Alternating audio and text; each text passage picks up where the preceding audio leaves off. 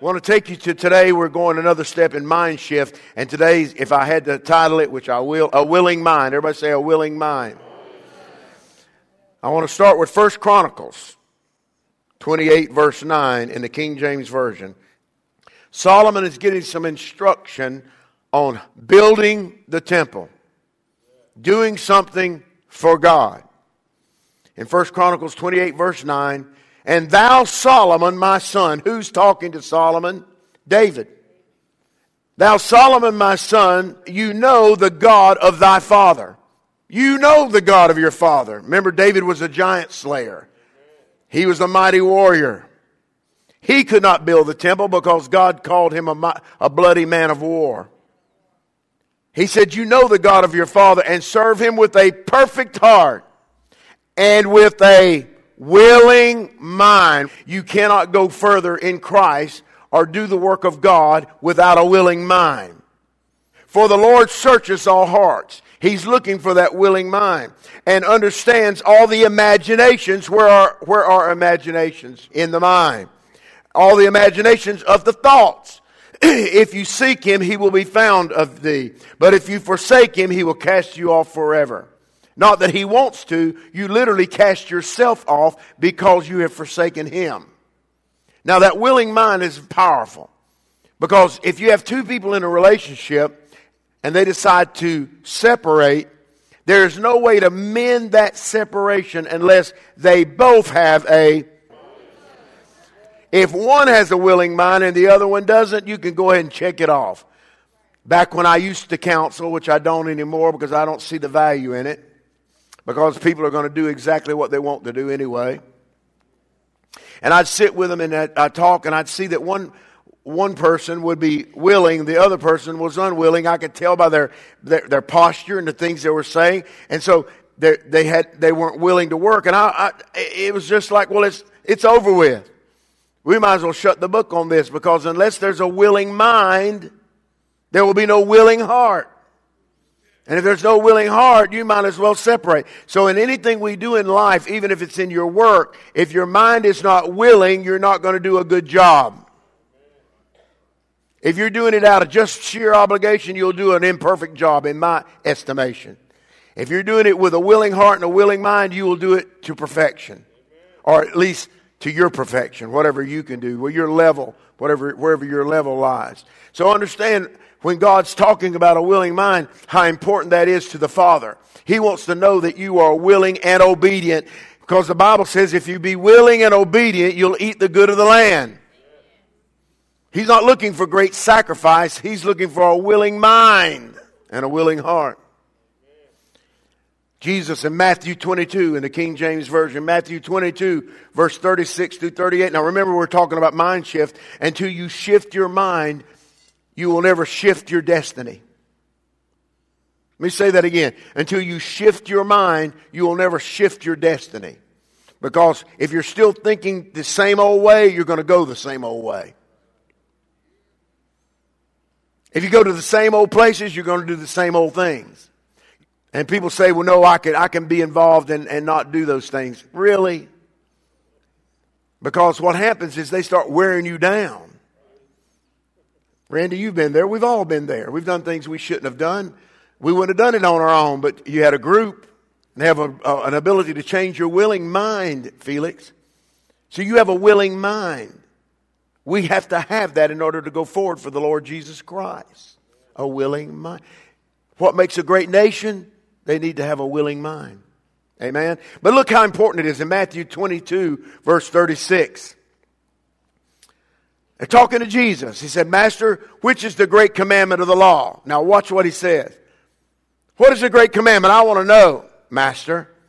Jesus said unto him, now this is the word made flesh.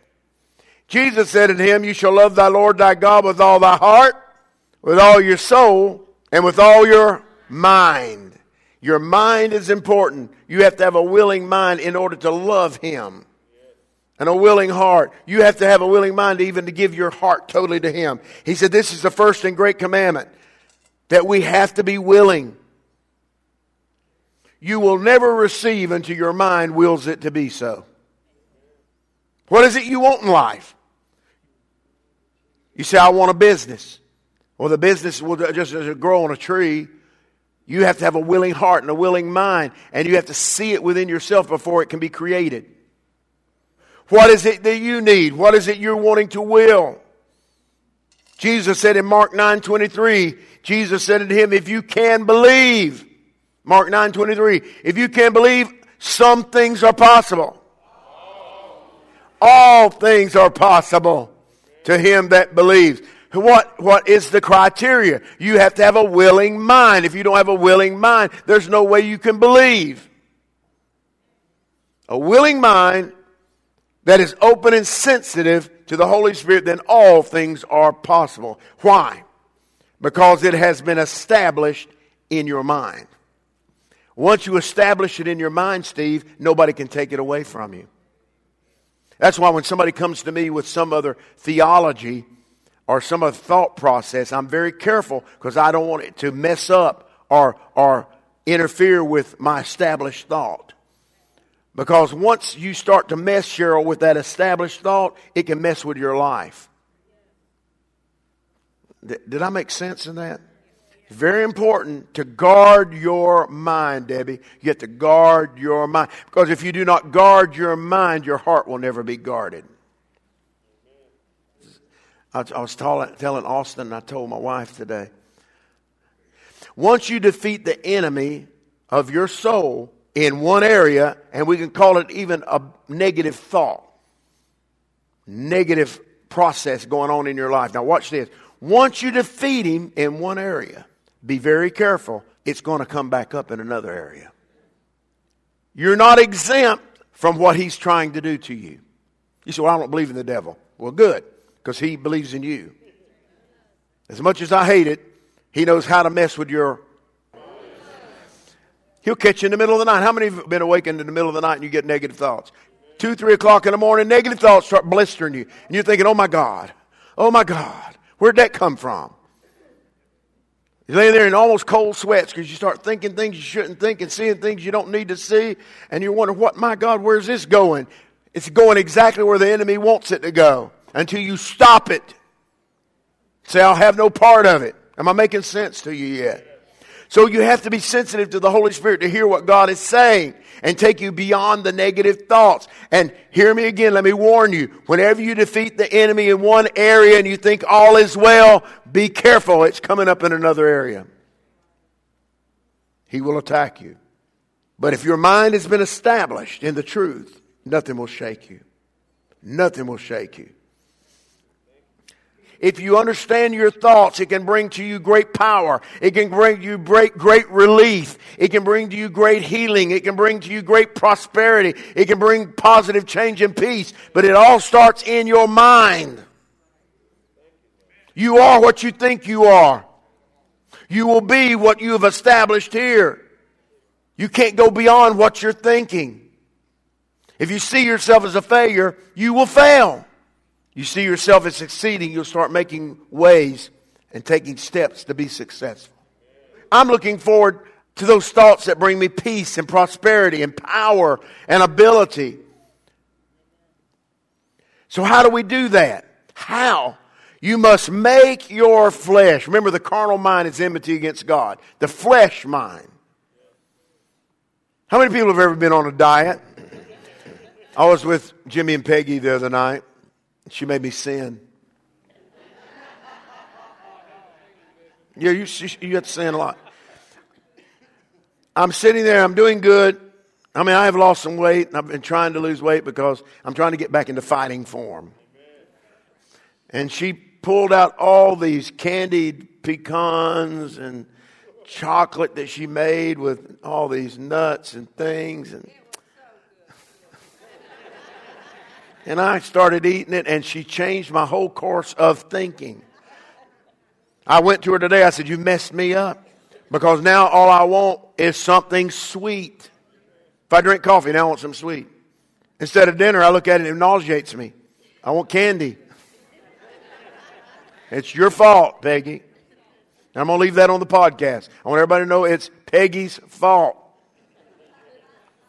But where did that happen? If you're on a diet and you start to fall or succumb to things you don't need, where, where does it start?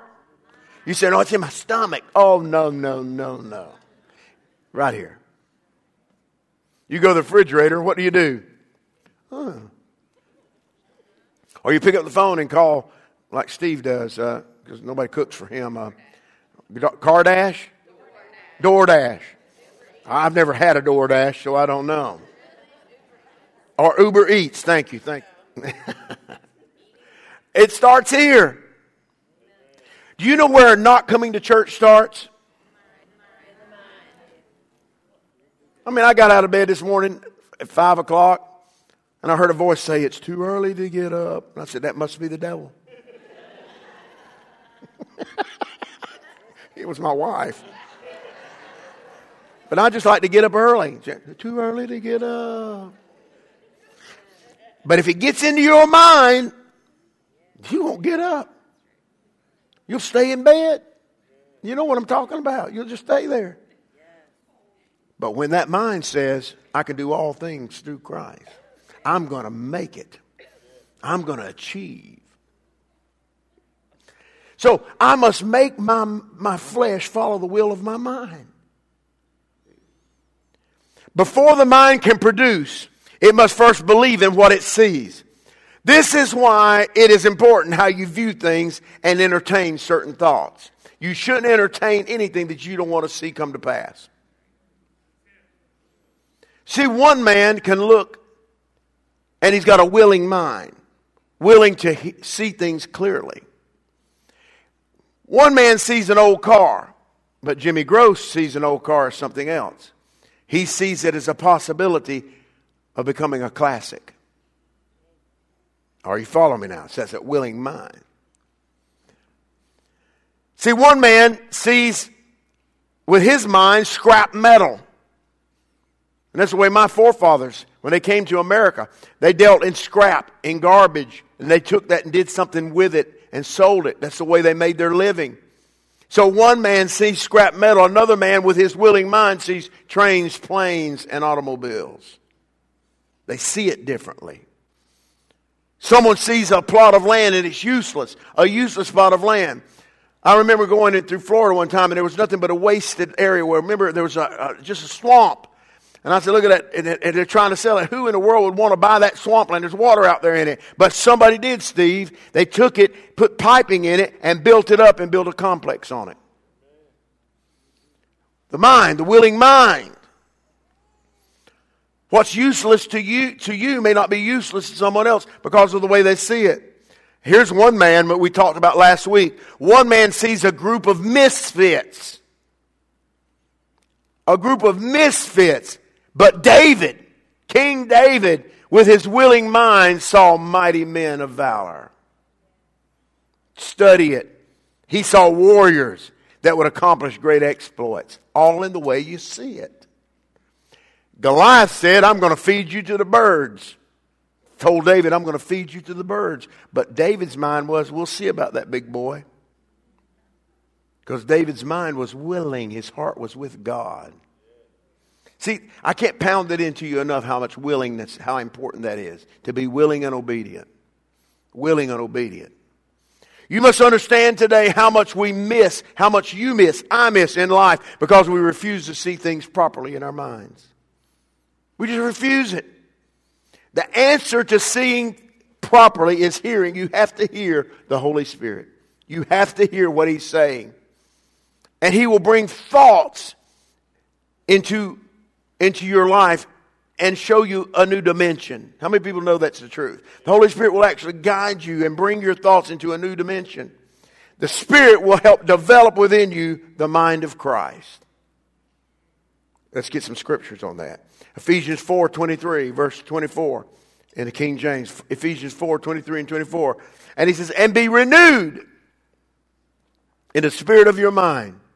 Because he knew if your mind stays all locked up in legalism and in the old covenant, you were never going to make it. And I know preachers right now that are all locked up in the old covenant. And the old covenant is gone. It's over. Jesus fulfilled it. He put a period on it. And now we're in the new covenant. What's so hard about that to understand? So people will t- spend their whole lives teaching on the old covenant when Jesus fulfilled it. It all spoke about him. He said, Be renewed in the spirit of your mind and put you on the new man. How can you have a new man without a new mind?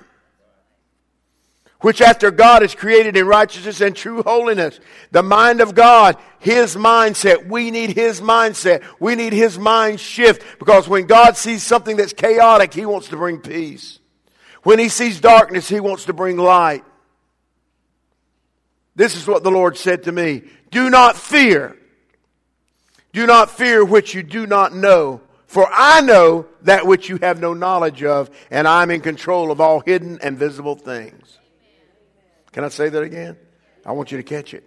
Do not fear, son, which you do not know, for I know that which you have no knowledge of, and I'm in control of all hidden and visible things. Success. How many people want success? Success, my friend, is walking in the knowledge of what I just said. This God is in control. Whether you see it or don't see it, He's still in control. If we understand or if it be hidden from our eyes, God will direct your path if you have a willing mind. The Bible speaks, He said, This is the way, walk ye in it. Well, what if I don't walk in it?